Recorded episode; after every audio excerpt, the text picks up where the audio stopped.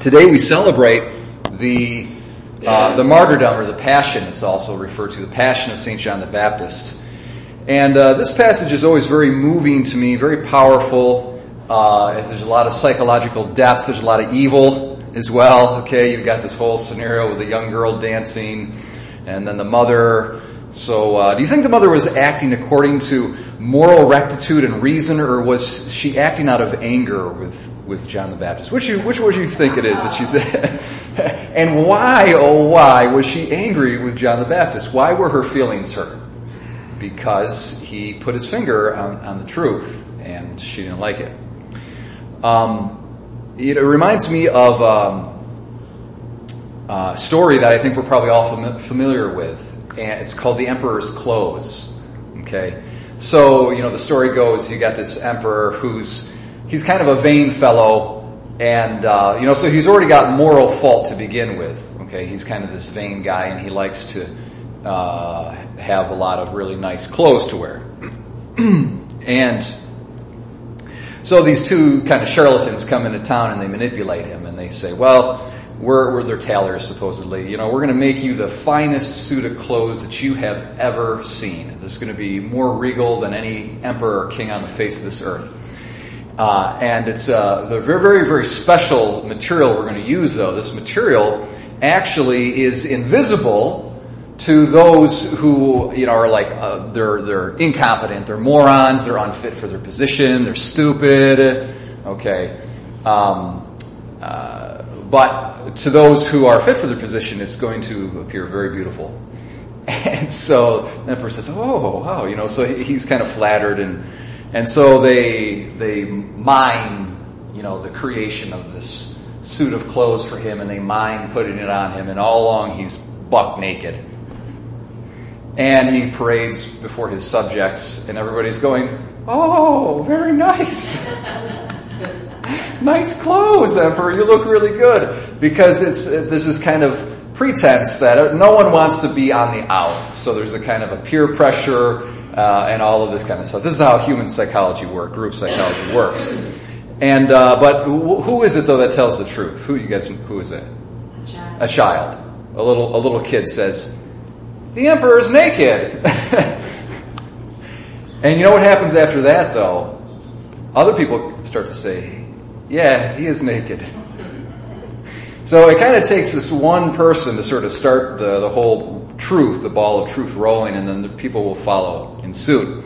Uh, but it kind of takes that, that courageous soul. Uh, courageous soul, but kind of an innocent soul. And I think that's what you see with John the Baptist. John the Baptist is a child. He's one of the few uh, figures in the Bible that we see as a baby. Okay, he's presented as a child in the womb Elizabeth, his mother. When the Blessed Virgin comes in and her greeting reaches the ears of Elizabeth, John the Baptist jumps for joy. So we see this kind of the child, infant, uh, you know, innocence. And then he actually, John the Baptist is brought out into the desert and he's raised in the desert, like in a monastery essentially. He's like raised in a, like a Jewish, if you will, monastery in the desert. So he's really apart from the corruption of the broader society. He's raised in a very kind of pure, uh, incorrupt sort of environment. And uh, his virtue was hard won and was earned. He was extremely uh, ascetic and given to these great penitential uh, exercises. He, would, he fasted. He, he ate just locusts and honey. That's what he lived on. You know, and he wore really rough garments. And he was a tough guy, and, and his virtue was earned. But at the same time, I think a lot of his virtue came from the fact that he was so innocent and he was very, very pure, and, and he grew up in a kind of a separated, isolated, monastic sort of uh, setting, and, uh, and that innocence was able to make him be kind of like that, that child that points out the emperor's got no clothes. And he's able just to say, quite frankly, you know, it's unlawful for you to have your brother's wife. Just a simple truth. And so John the Baptist, uncorrupted by peer pressure, um, and, uh, and able to speak the truth because of that. We, we do this thing sometimes, um, again, it's just human psychology our beliefs oftentimes are based on our actions. Okay? So if we're um, living a life that's contrary to the Word of God, oftentimes we will start to frame our beliefs. We'll, we'll start to justify why that's okay to do that. But the reality of it is, is that our actions come first, and then we start to frame You know, we, it's a self-justification. We have all of these ways that we can kind of trick ourselves and, you know, our actions are not so bad after all. And in fact, maybe they're pretty good because of X, Y, and Z. But it's really just this whole process of rationalization that we indulge in. Now, that same psychological uh, principle can actually work the opposite way. So that if we if we live a righteous life, we will oftentimes have, base our beliefs on on our on our actions. Um, and that's true, and I think that's a that's a natural psychological dynamic that we need to sort of take advantage of and make sure that we're we're leading a holy life so that our, our beliefs then more easily flow, uh, are, are more easily based on our actions. But I think there's something deeper going on here. Um, it's not just psychology; it's conformity with objective truth. And uh, I like this passage here from our psalm. Uh, it says, "I have more discernment than the elders because I observe your precepts." Think about what that what the psalmist just said. I have more discernment than the elders.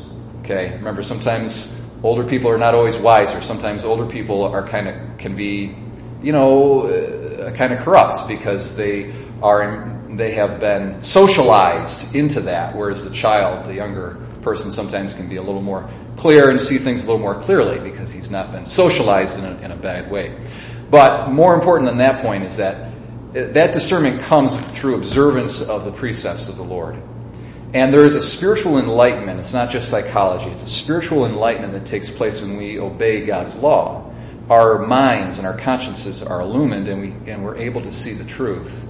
And conversely, the more we sin, the more our conscience and our reason is darkened. So it's a kind of a, a downward spiral or an upward progress, one way or the other. And for myself, I know I was not I was not innocent. I was not John the Baptist raised. You know, the Lord corrected me in my own spiritual journey, little by little by little by little, with great patience, and uh, I finally came to the point where I said, "No, okay, look, whatever the Word of God says, I'm going to do it." Right, I wasn't. I didn't wake up thinking that. You know, that was a long process of years of conversion for me. Uh, so for those of us like myself who did not grow up innocent like John the Baptist, we've got to take the Word of God seriously. And when someone puts our puts their finger on the truth, we've got to say, okay, don't ask the question, how did that person make me feel? we've got to ask the question, is what they're saying true? And is it according to the Word of God? And if it is, let's let's change our lives and, and conform ourselves to the truth and conform our behavior to the truth. Um, and, uh, and and thereby we'll be in that crowd, hopefully, that when the little child speaks and says the emperor's clothes are, are naked, we'll be able to say, yeah, he, he's right. And we won't be um, swept away with the crowd and influenced by peer pressure and whatnot. So, uh, St. John the Baptist, pray for us.